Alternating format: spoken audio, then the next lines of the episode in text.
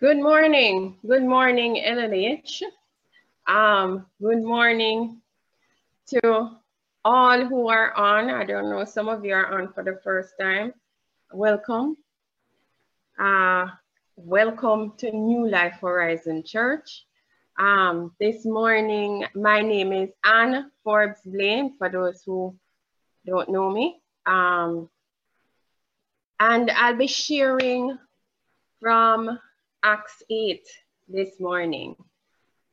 Um, my sister Tamar will be reading the scripture that we'll be using this morning. So I'll just invite Tamar to go ahead and read Acts 8, verse 1 to 8, and continue from 26 onwards. Good morning, everyone. Good morning. It is such a privilege to be in the house of the Lord this lovely overcast day. I'm going to be reading today from the NLT version, and this Acts chapter 8, as Sister Ann said, verses 1 through 8.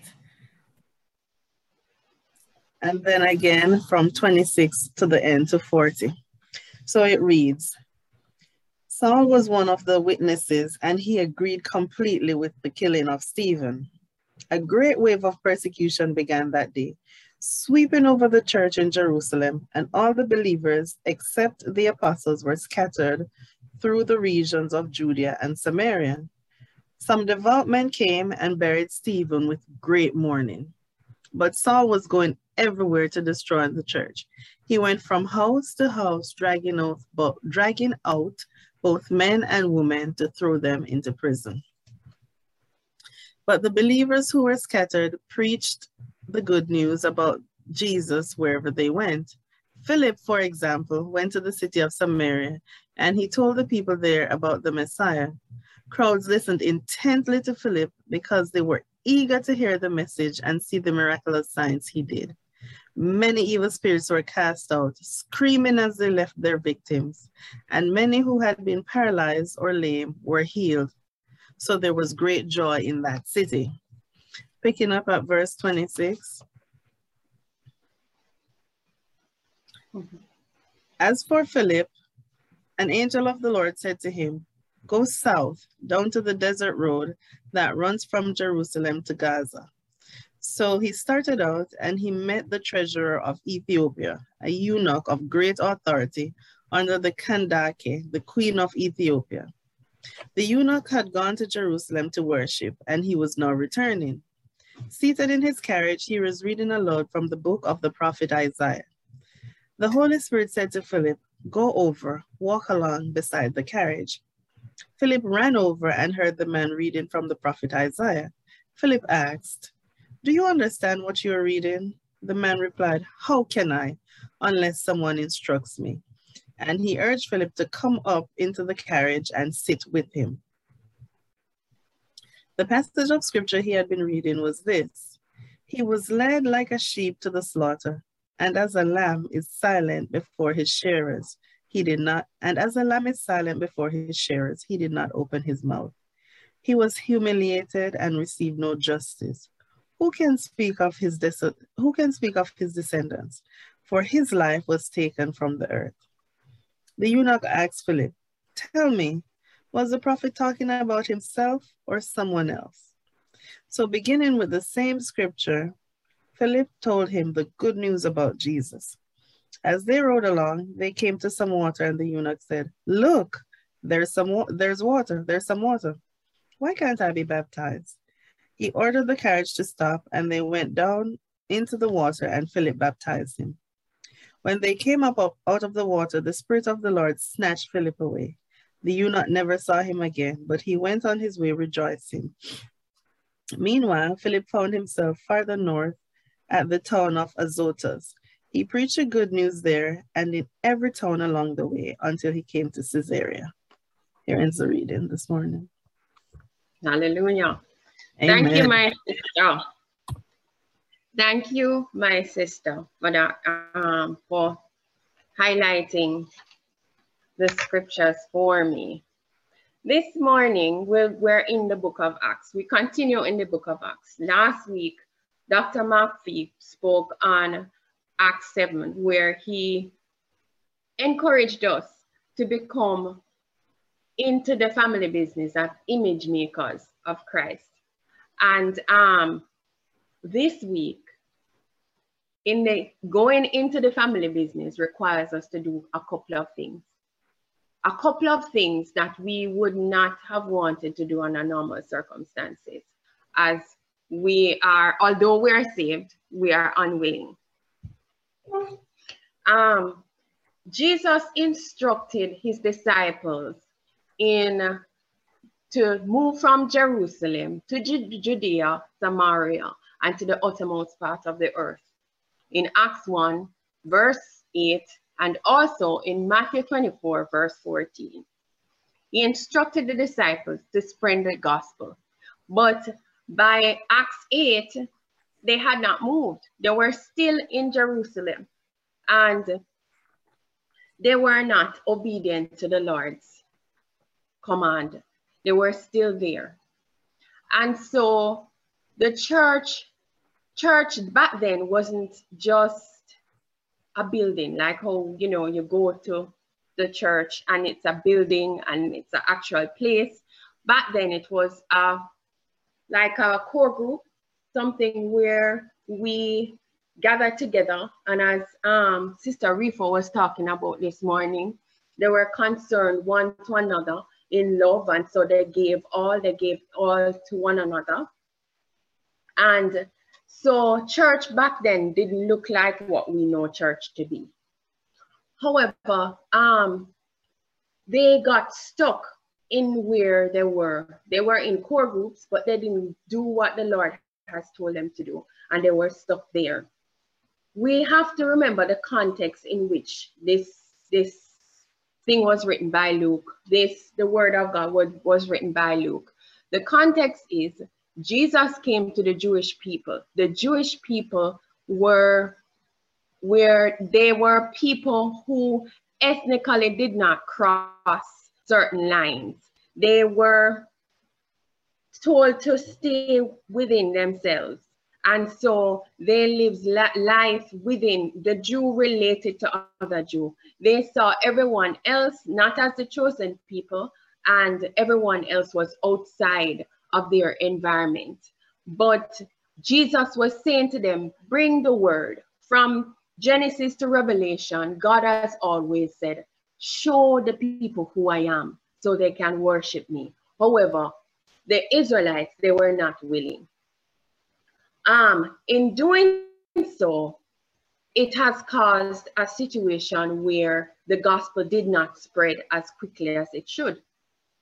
Um, the gospel of Jesus Christ is something that cannot stay stagnant. So it must spread. And so the people of um, Jerusalem, the converts of Jerusalem, did not go over to Judea nor Samaria. It took Philip, who went and spread the word to the Samaritans. Instead, the Jews, they were so unwilling to spread the gospel. They were just stuck in Jerusalem. They did not want to cross ethnical lines, according to what theologists say in my studies. Preaching was uh, preaching to the Samaritans was was not something that they wanted to do necessarily because they did not like the Samaritans.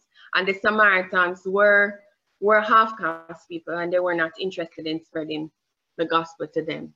However, in John 4, verse 9, Jesus, um, we, it, it recognized that the Jew did not like the Samaritans and the Samaritans did not like the Jews. But Jesus went to the woman at the, the, the well the Samaritan, Samaritan woman and he gave her the blueprint. He told her that he was the Messiah. And so as a result of her, she did a come see a man situation and she spread the word in her in her little village. This Hellenistic Jew, Philip, we're going to look into his life and see what we can learn from Philip. Um, however, my my topic this morning, it is a topic which asks us our fingerprint for the gospel. Fingerprint. What is a fingerprint? It is an identity. It identifies us. It is unique to us and to us alone. There are no two fingerprints that are alike. If you went somewhere and you did something and you left your fingerprint, anybody in the world who knows anything about this knows that you can be identified because nobody can duplicate your fingerprint. The police, the, the FBI, the CIA can find you easily because fingerprints are unique. My topic today is how have you left your mark with the gospel of Christ? What fingerprint have you left?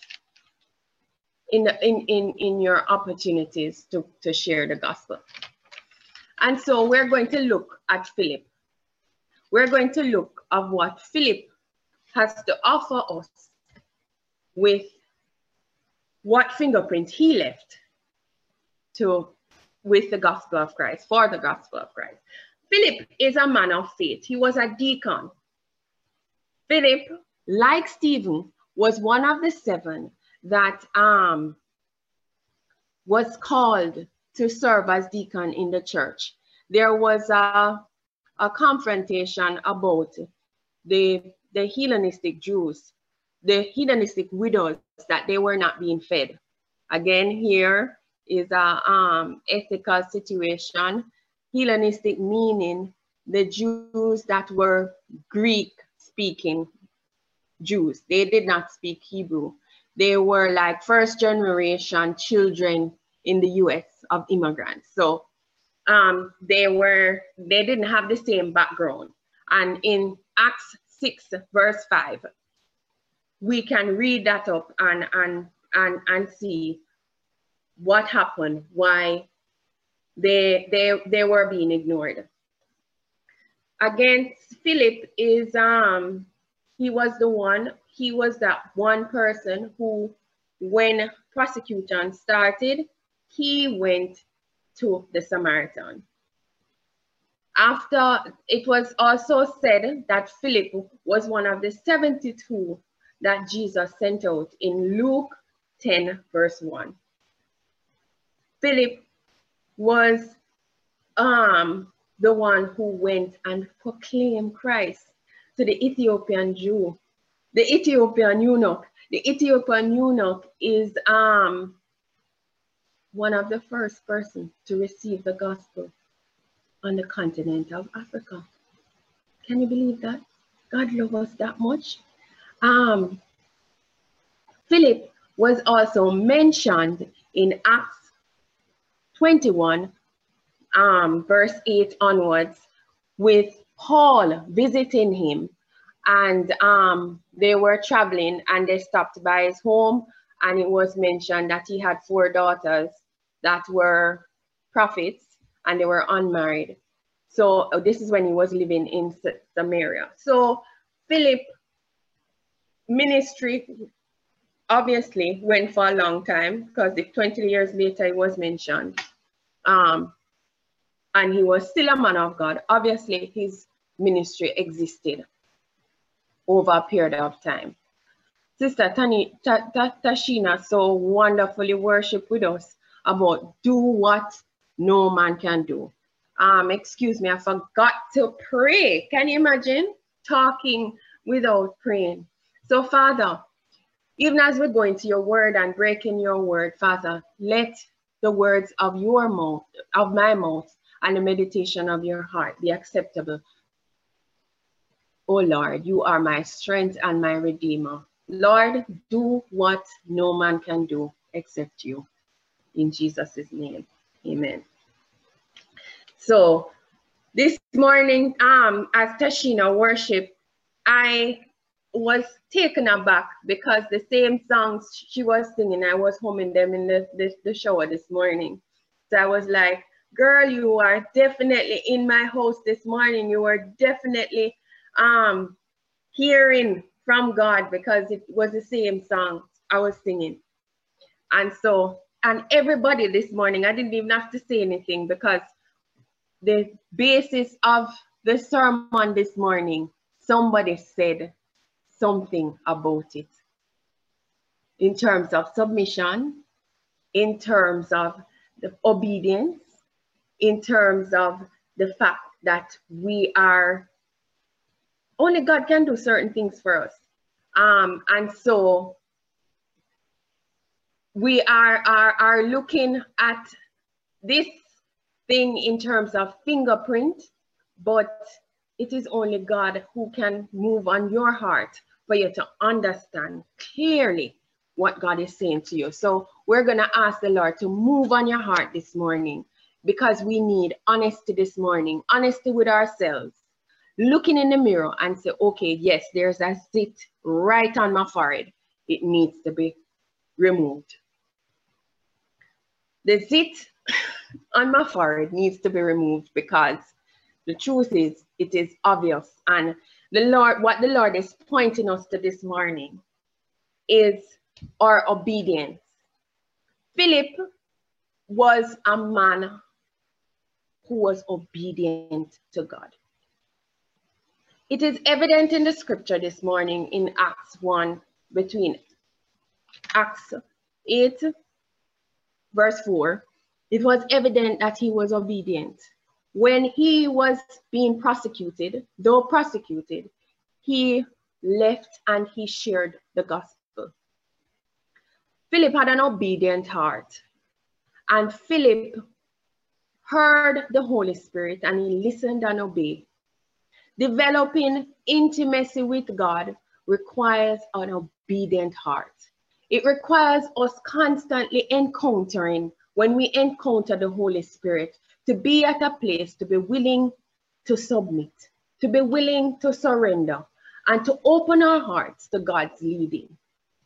It, it, is, it is not something that we're obedient today and then um, the next minute Lord says something to us and we're not obedient. And then we're obedient again. And then uh, we're not feeling so good. We're not up to it. And so we're not obedient. Obedience needs to be constant. And in my studies, I realized that as Christians, we are not obedient.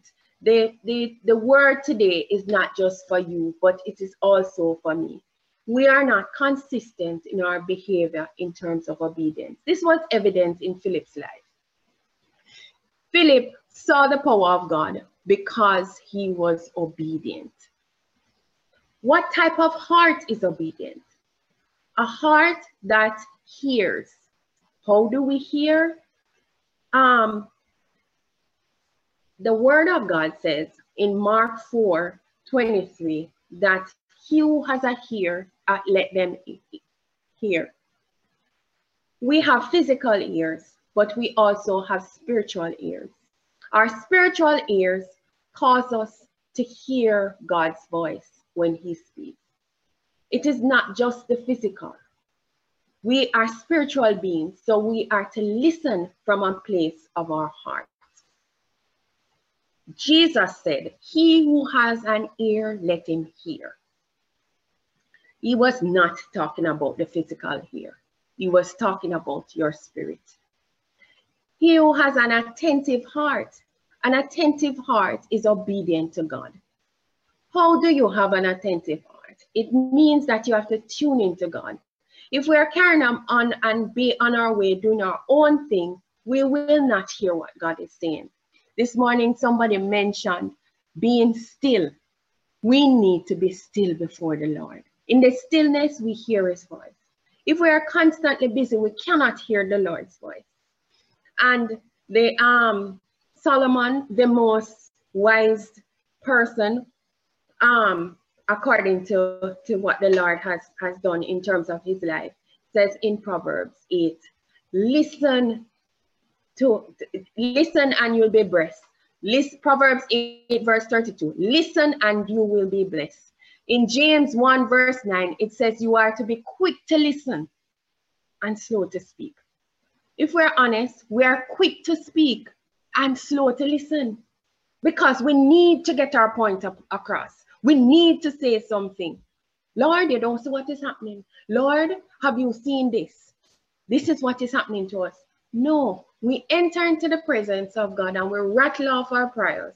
And we said, Yes, we prayed. No, we did not. It says, quick to listen. Spend time and listen to the, the Lord. Then we will have obedient hearts. Solomon says to the Lord, Incline my ear to your voice. In Proverbs 4, verse 20, and in Proverbs 5, verse 1. Um, I have a mini Google that um at it it it it has a thing where it goes when it is listening to you. Um, when we have phone conversation and there is something that you said, um, and Google wants to pick up what you have said, or you're on the phone or the television is on, it picks up, you hear it goes click, click, and it picks up what you are saying. It is very attentive. Also, with Siri, when Siri just came out, um, I had, I have a Jamaican accent. The person who owned the phone had a British accent. Siri would be um, commanded to do this and commanded to do that. One day I picked up the phone and asked Siri to do something for me. know what Siri said? I don't recognize your voice. The Jamaican accent, Siri did not, in, was not interested in my Jamaican accent. I could not command Siri to do one thing. She did not identify with me in any way, shape, or form. That is how we are to be with God. The Lord says, My sheep knows my voice, and the voice of a stranger we will not follow. This makes us attentive towards God, quick to listen to Him. And if we are not quick to listen to Him, we are to, like Solomon, ask Him to incline our ears to Him, incline our heart to Him most things that happens, it is not us that run into God. It is God that draws us into him. So from a place of being obedient, we need these things in order to be obedient. Another thing that I noticed about Philip, he had a humble heart. Psalm 25, verse 8 to 9. A humble heart is led by God to what is right if we're not humble, we're not hearing from God. We're hearing from ourselves or we're hearing from what we really want to do. Pride is one of the way of Christian that affects us. So we cannot hear God because we're all about us and what is happening with us. It says in Proverbs 4, verse 23, above all else, guard your heart we need to guard our hearts and be mindful that we can't just let everything in our hearts. We are to recognize when we're being obedient and incline our ears to the Lord and incline our, our, our hearts to the Lord. It says in Psalm 95, verse 4 harden not your ears. If you hear the word of God, do not harden your ears. So we recognize that Philip didn't have hard areas in his heart and he inclined his ears. And that is what we're to do in order to make a fingerprint wherever we go. Our heart condition must be right. And as a result of heart condition being right, then we're able to walk in obedience. Amen. The Lord Thank you, sister. At least I feel like there's a church in here this morning. the Lord prefers obedience. He prefers obedience. He doesn't want us to be beaten and to be snatched each time. He has to slap us into to, to going the right way. It says in Samuel 15, verse 22, that we are to humble ourselves before him and he prefers obedience obedience causes us to be a friend of god john 14 21 obedience gives us power Romans 6, verse 16 to 18. It gives us power when we are slaves to righteousness, when we pay attention to what God is saying. Then we can expect to see the power of the Holy Spirit turning up because there's no sin in our lives, there's no hardened areas, there's no area that we have hardened. The Lord says, Go over there and give Sister Karen $10,000. We sit down there and we say, Lord, we rebuke this devil. It's the only $10,000 that I have. Sister Karen look quite nice. Sister Karen have our gold earring and our gold this. Why I must give it to her? It is the Lord. You never know what is around the corner for you. So being obedient, it is not about us. It is us being obedient, not because of duty, but because of a love of God. And out of that, we choose not to sin. We choose to obey Him because we love Christ. It is not a dutiful thing.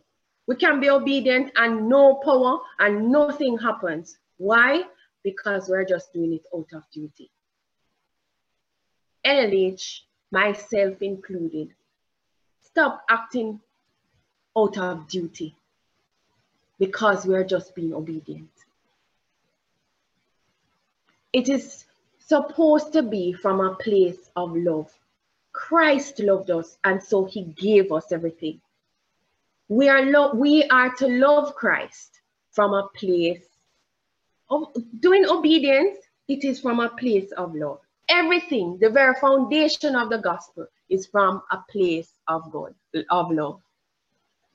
So yes, we learned that um, Philip was obedient, and as a result of his obedience, it affected his entire life. It affected people around him. Individuals were saved, and people got to know Christ as a result. Obedience is often a struggle for us.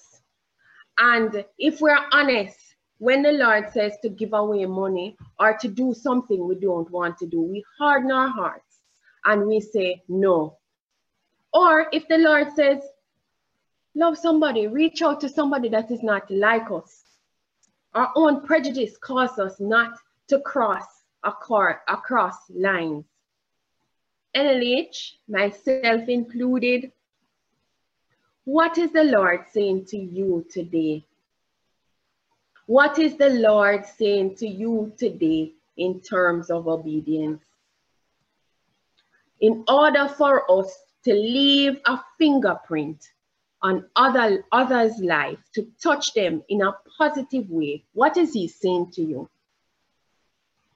We don't wait on the right con conditions. We don't wait on the right things according to our way, but we wait on the Lord and his obedience to his timing and to his will.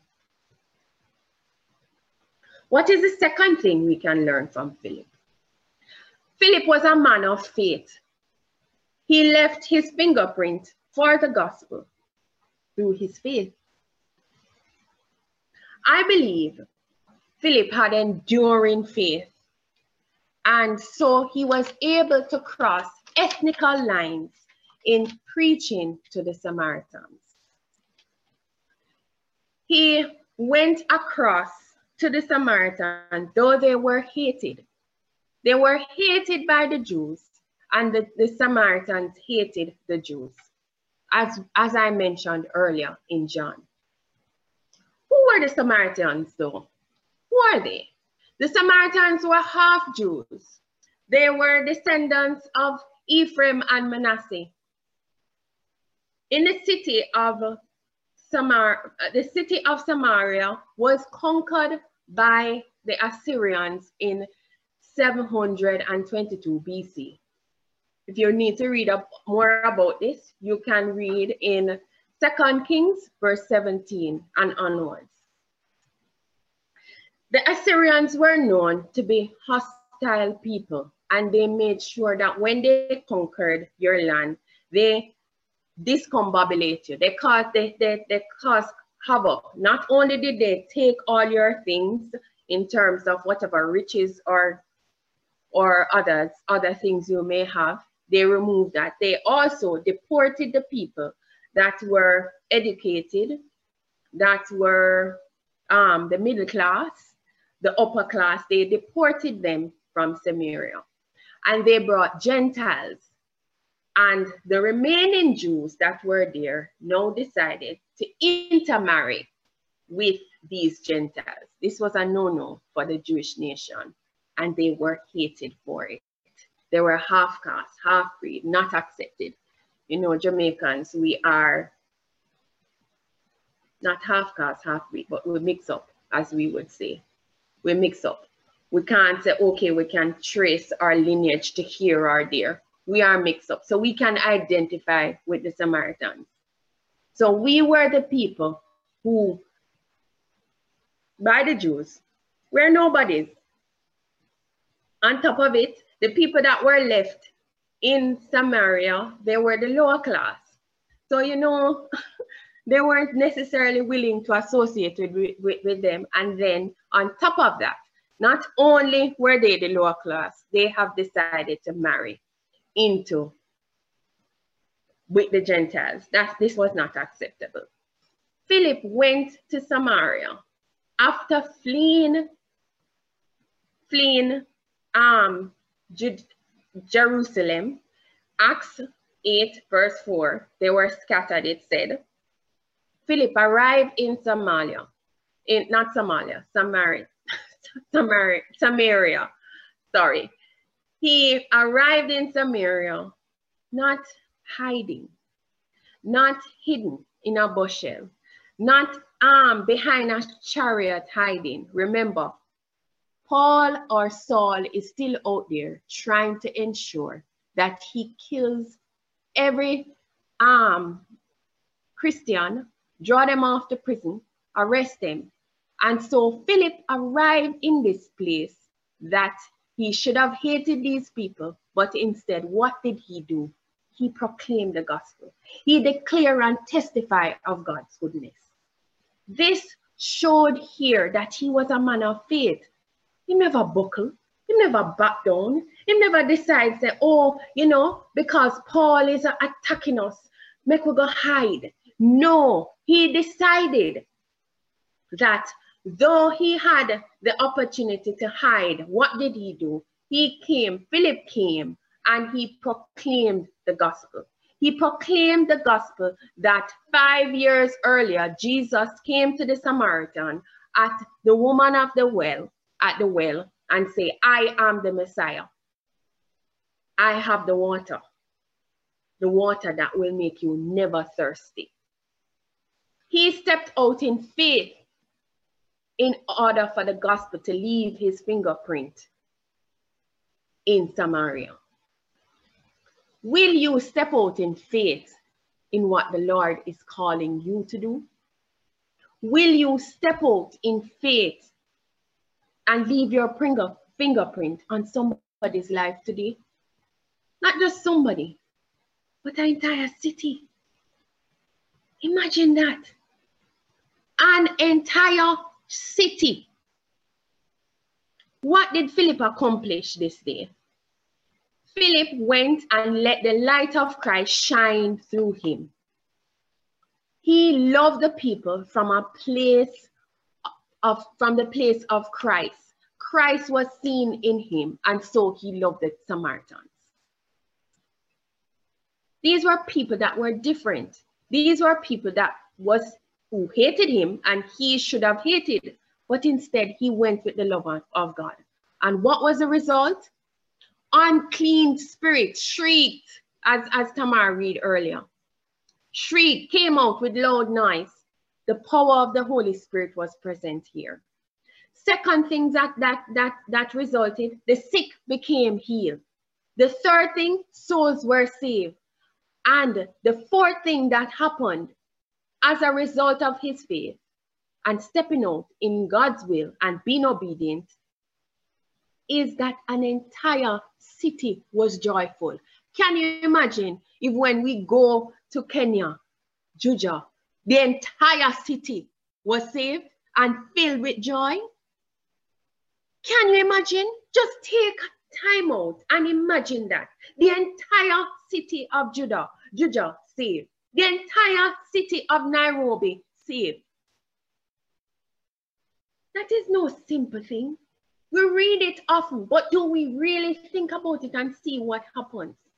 An entire city filled with joy. And you know why I know that it wasn't just people being excited and happy? In Thessalonians, First Thessalonians 1, verse 6, salvation bring joy. In Luke 15, verse 7, salvation brings joy. In Acts 8, verse 8, salvation brings joy. Acts 8, verse 39, the eunuch left in joy, not happy. Happy changes. Anything can happen with uh, happen with happiness. It change. It go back and forth. It is it is um fickle, but the joy of the Lord is something completely different. It is given to us by the Holy Spirit. The joy of the Lord is given to us by God Himself. The third thing that we will learn from Philip is to be able to step out of our comfort zone and trust God. That is speaking to me. I don't know about anybody else, but I enjoy being comfortable. I enjoy being comfortable. I enjoy comfort. Think about it. Stepping out of our comfort zone means moving out into uncharted territories. Uncharted territories. Territories that we have not been before. Trying new things that we have never tried before for Christ. Not for ourselves, not because we want to know somewhere new that we are going to, to, to Kenya. No, it is for Christ. What we are doing, it is for Christ, stepping out of our comfort zone. Let us take a minute and think about comfort. Comfort, think about it when it is cold. Some of us draw for electric blanket, won't call any names on the line. Some people need their electric blanket in the cold. If you're in Jamaica, when the rain is falling, we want to go and sleep. We don't want anybody to be calling us at that time because we want to be cuddled up in our beds because we want to hear the rain. yes, Karen, we want to hear the rain. We want to be comfortable. If, if, if we go, we, we're not calling any names here. Some of us, when we go to get our nails done and our toes done, we need to be massaged. So we have some of us on the platform that constantly make sure that we get our nails done because we're pampered. We're in our comfort zone. We are comfortable. We like comfort. However, Christ is calling us to a place where we are not comfortable anymore. When we stay in our comfort zone, we become stagnant. We become bored. We plateau. We don't grow. This is what happens to people who stays in a comfortable place. We recognize in Acts, Acts is calling us out of our comfort zone. Acts is irregular. Nowhere have we seen the Holy Spirit move in such power in the Bible than in the book of Acts. It requires us to step out from where, the, where we are comfortable with ourselves and what is okay for us and for Christ. Where is God calling you in terms of moving out of your comfort zone? And these are not questions that I'm asking myself alone. God is asking us to step out of our comfort zone. Think about it. Philip. Philip was now in a place where he was accepted by these people and loved by the people joyous, friendly, happy, wonderful, enjoying himself. I'm sure Philip must have been drinking wine and relaxing. Think about it when you think of Samaria. He was in a good place. But then here comes the Holy Spirit again. Go to Gaza. Do you know how far Gaza is? 80 miles away from Samaria. 80 miles away. Back then, there was no car to jump in or SUV. You had to walk. Or if you had a donkey, and if you know anything about a donkey, it is not comfortable to be riding on a donkey. And it was 80 miles away. This message was given to Philip in the at noon. According to my research, it was at noon. So imagine Philip traveling 80 miles in the noonday sun. There's nothing comfortable about that, brothers and sisters. There's nothing comfortable. God did not give him an explanation. He was leaving the comfort of Samaria, where there was no Paul or Saul. So he knows that there was no persecution in Sam Samaria. He is, there's no persecution there. And the Samaritans loved him. So it is a comfortable place. However, the Holy Spirit is saying, go to Gaza. He doesn't know where Paul is. So here it is. He doesn't know if he will be dragged off and, and, and um, arrested by Paul. By then, Paul was not saved and Paul was still dragging people out of their homes.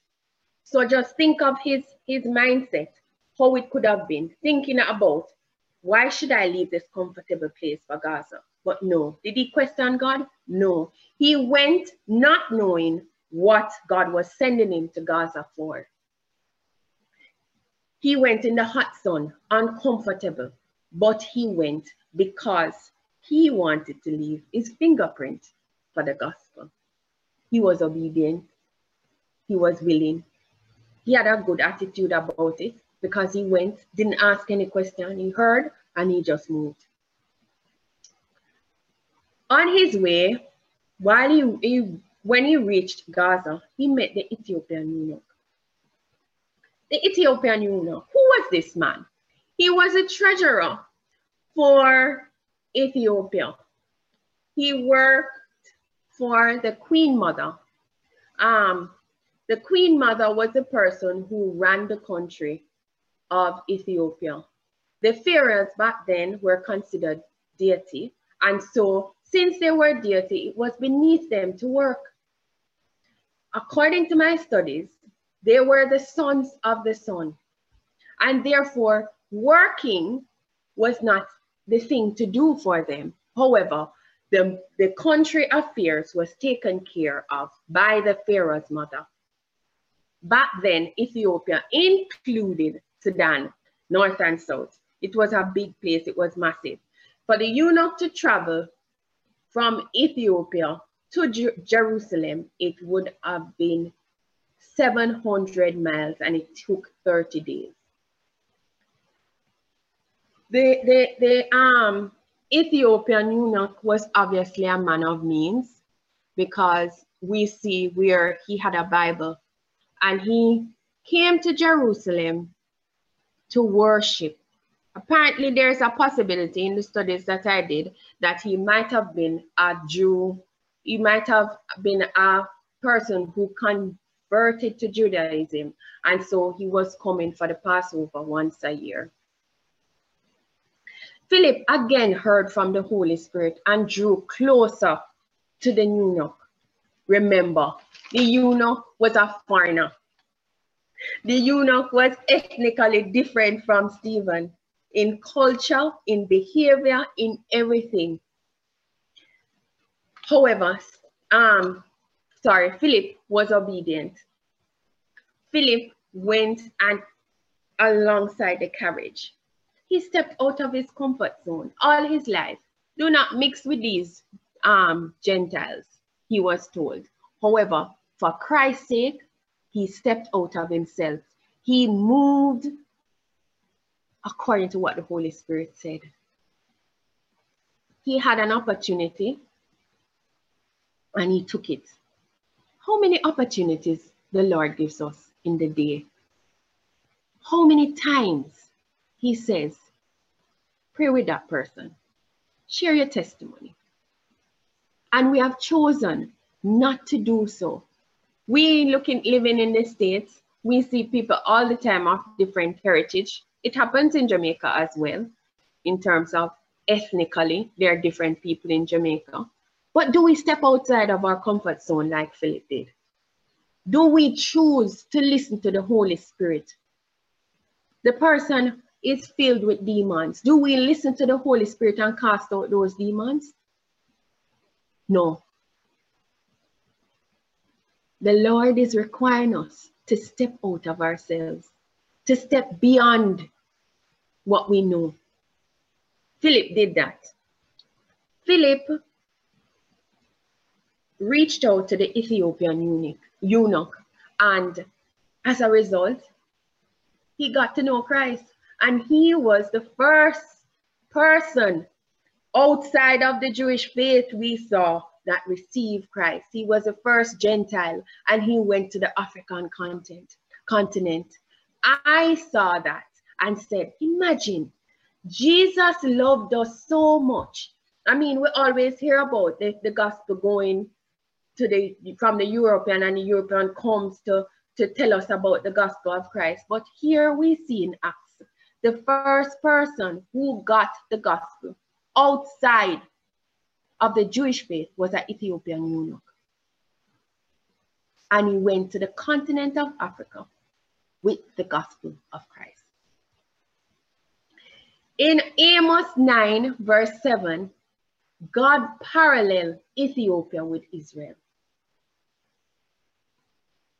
He said that he said that Ethiopia and Israel, don't I don't I care for you both? Psalm 68, verse 31. The prophecy was fulfilled with the Ethiopian coming to Jerusalem to worship. Isaiah 45, verse 14, also says that the Ethiopians will come to Jerusalem and call Jehovah God, their God. So here we see the fingerprint of God from the Old Testament, wanting the Ethiopians to draw near to him. How will he use you to make your mark on somebody's life? Stepping out of our comfort zone requires us to be bold and trust in God. It requires us to surrender our way for his way. It is not, it, at no point do we see Philip concerned with himself and being self-centered about saving his own skin. But instead, Philip was just concerned with what God told him to do. He was never unwilling to share about the good news of Jesus Christ because we don't see, we, we are not at a place where um, when we share the gospel, we are ridiculed. That don't happen now. We're not ridiculed, especially when I was in Jamaica. Sweet Jesus. I talk to anybody I talked about Jesus. Yes, ma'am. Okay, ma'am. They are normally grateful. They're not normally people who say, go ahead, leave me alone um, for people who are not Jamaicans, um, leave us alone, go away from us. That is not what is said. In Jamaica, we accept the gospel. And even if we don't want to accept it, we are polite about it. But how do we react? Here, people in um, the US, some people smile, some people said, no, no, no, none of that. But we're not prosecuted we are not ridiculed. No, but most of our time is spent and concerned with what happens to us. We are not like Philip, where we step out of our comfort zone and ask the Lord to use us. How is the Lord asking us to move from our comfort zone today? Maybe He's asking you to take your vacation and do a mission trip. Maybe He's asking you to take your vacation, your vacation money and and, and give to the church. Whatever he's asking you to do, be willing to leave a fingerprint for the gospel. What is it that God is asking you to do? What is it that you are so comfortable in staying in your reality? Your reality, I, I, I must say, is, is, um, is going to make you stagnant.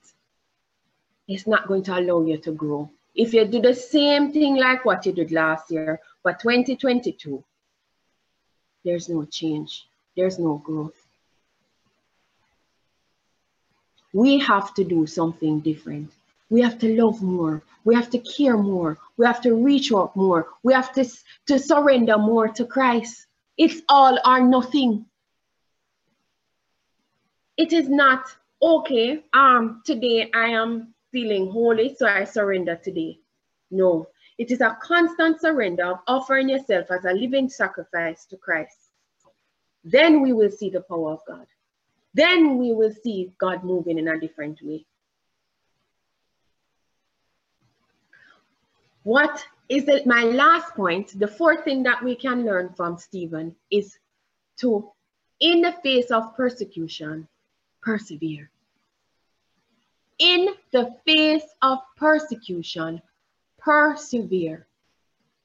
Persevere for Christ. Persevere knowing that God has your back. Persevere knowing that even if He does not deliver you, it is okay because you are doing His will. Persecution is something that must come. It says in Matthew 5, verse 10 to 11, Jesus calls us blessed because we are persecuted. Second Timothy 3, verse 12, in fact, anyone or everyone who, depending on the, the version that you're reading, who wants to live a godly life in Christ will be persecuted, will be persecuted. It's not if, but when. It is a hard pill to swallow. None of us want to be persecuted. None of us want to be out of our comfort zone, but it is in the word. So therefore, the truth is the truth. In John 15, verse 20, it said, if they persecute me, and Jesus was talking here, they will persecute you. It not, it does not say if, if they're going to persecute you. It said they will persecute you. Persecution, though difficult is a normal part of Christian life. Hard pill to swallow. I don't want to swallow it, but it's true. I love comfort. I love my comfort zone. I don't want to step out, but guess what? The only way to get change is to leave what we know as the same. And God says, Jesus says, that we are to leave father, mother, whomever, leave everything for him. He left his throne for us. What he's asking is minuscule from us. God knows that we are not necessarily willing all the time. However, being submissive to his will and in the midst of persecution, recognizing that we are we cannot avoid persecution unless we deny Christ. Denying our faith and denying his will for us is the only way to avoid persecution and affliction. Persecution calls us to identify with Christ. When Stephen was martyred, the church flourished and expanded. It was like a seed being planted. And so as a result, an entire city got saved. It wasn't one or two people. It was an entire city. When we're persecuted, we grow in our faith and we drive, we are driven together and we're driven closer to God. Do not underestimate the power of persecution accomplishing God's purpose. In Romans 5, verse 3, it says, Not only so, but we glory in our sufferings, because we know that our suffering produces perseverance and per perseverance character and character hope. When we are prosecuted, The Lord is changing us. He is molding us. He is using us as that clay being molded. And so we are molded and our character is changing. And from the character changing, there is hope. What is the fingerprint you are leaving here today, wherever you go? Is it that we serve the fingerprint that you're leaving? Is it that we serve a dibby God, a God who is not able, a God who is not able to save, a God who is not able to heal, to transform, a God who is able to transform that hardened heart that you have against others who don't look like you, who don't behave like you, who don't have your strength, we scoff at different things. And if we're to look within our hearts, each of us have our own prejudice. Is it a prejudice that the complexion is not as light as mine? You're not of my class. You're not of my educational background. You're a woman. Who are you? Whatever it is, we are to be honest before the Lord and see how is it that he's asking us to influence our society and everywhere that we go? What is holding you back? Is it fear? Is it prejudice? Is it indifference? Is it our lack of compassion, our lack of empathy? What is crippling you today? Is it self centeredness? You are just focusing on you and your family. How is this crippling you? And what is our response to God? Our response is to surrender to Him and being slaves to righteousness. The truth is, if we do not surrender, we will stay where we are, plateau, become stagnant. And the Lord says that if you are a vessel that He has no use for, He will just throw you out. Being a Christian is not enough making your way into heaven by the skin of our teeth is not enough. It says that, um, I think there's a scripture that says that we're coming almost like we're smoking. We're just coming in by this. No, we are to be coming in from a place of having how much crowns on our head because we have made an imprint a fingerprint. We have made an imprint. We have made a mark for Christ. That is our whole point of existence. Why are we existing today? Not for ourselves, but for others. For the gospel to reach the ends of the earth. And in order for that to reach, we must submit. We must surrender. We must surrender our own way, our own thinking. So, brothers and sisters, my challenge to you today how is, that, how is God asking you to be obedient, to step out in faith, to leave your comfort zone? That I know for sure that the Lord is saying to us get up, Jamaicans say, get up. And to persevere in the middle of persecution. Trust in God, despite we have no clue where we're going, despite we have no clue what he's saying. But like Philip, taking up yourself and going 80 miles down the road, not being sure what God is saying. Our hearts is often the problem. We do this much and no more. We decide to, to, I remember when I just became a Christian, I said to the Lord, um, I came out of a Catholic background. I was not exposed to evangelical means. So that is my disclosure. And so I said to the Lord, I, I don't want to be a fanatic. I don't want to be going to church 24 7. And within a month, I was going to church Thursday night. Um, plus we had Bible study, which was care group, on Sunday. And if they had anything else at church, we were going. At Solofield, I was holding up the church door. But it was from a place of knowing that this was, the Lord allowed me to go this much and no more. This much and no more.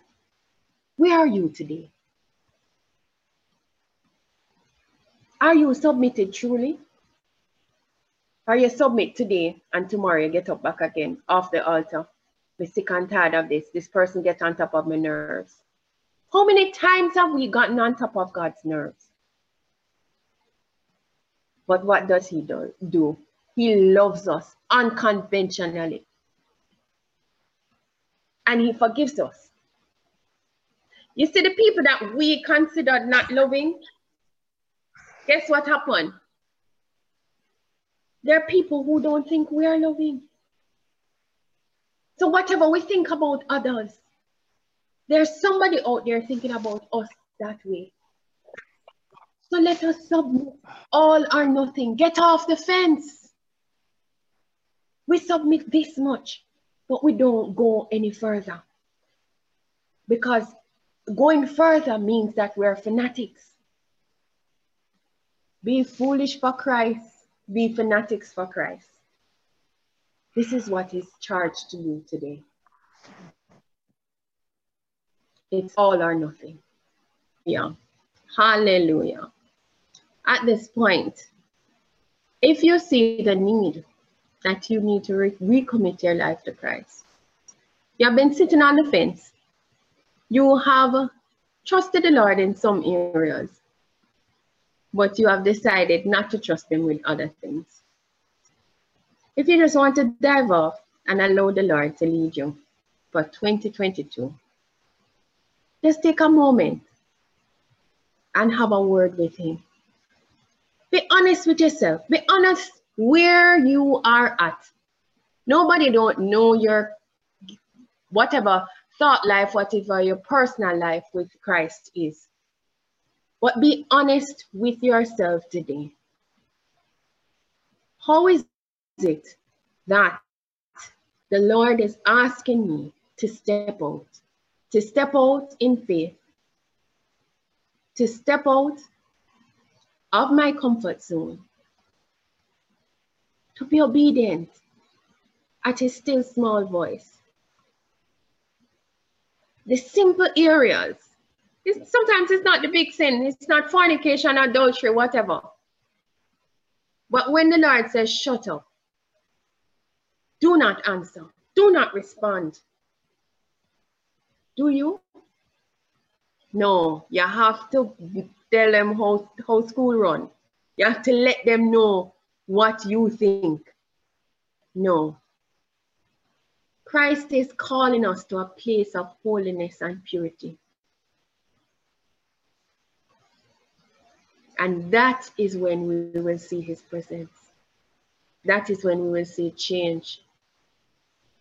For 2022, be holy as I am holy. Obedience. I require obedience and not sacrifice. Stop bringing a sacrifice and offering. It makes no sense to him. He requires obedience. My brothers and sisters, let us just take a minute and to be silent before the Lord and do your own repenting and do your own offering, all or nothing. No sitting on the sidelines, no observing others, whether or not they're holy what they're doing, but observe your own heart and yourself. Prosecution is just a matter of time. It's not if but when. Unfortunately, some of us, like myself, don't look forward to it. But the gospel of Christ says that we share in his suffering. Everything is not hunky dory. And because it's not hunky dory, it does not mean that you are living a sinful life. It means that something is going right, according to what Jesus said. If they prosecute me, they will prosecute you. If you are not a child of God and you do not know the Lord as Savior, or if you have walked away and you need to return to Christ, I would ask you to say this prayer with me. Father, forgive me of all my sins. I believe that you are Lord and Savior of my life. Come into my heart and make my life new. Change my life. Change me into your image and cause me to walk according to your will. Father, I surrender all this morning. I surrender my heart, my soul, my body, and my spirit to you. Come and have your own way with me. In Jesus' name, I pray. Amen.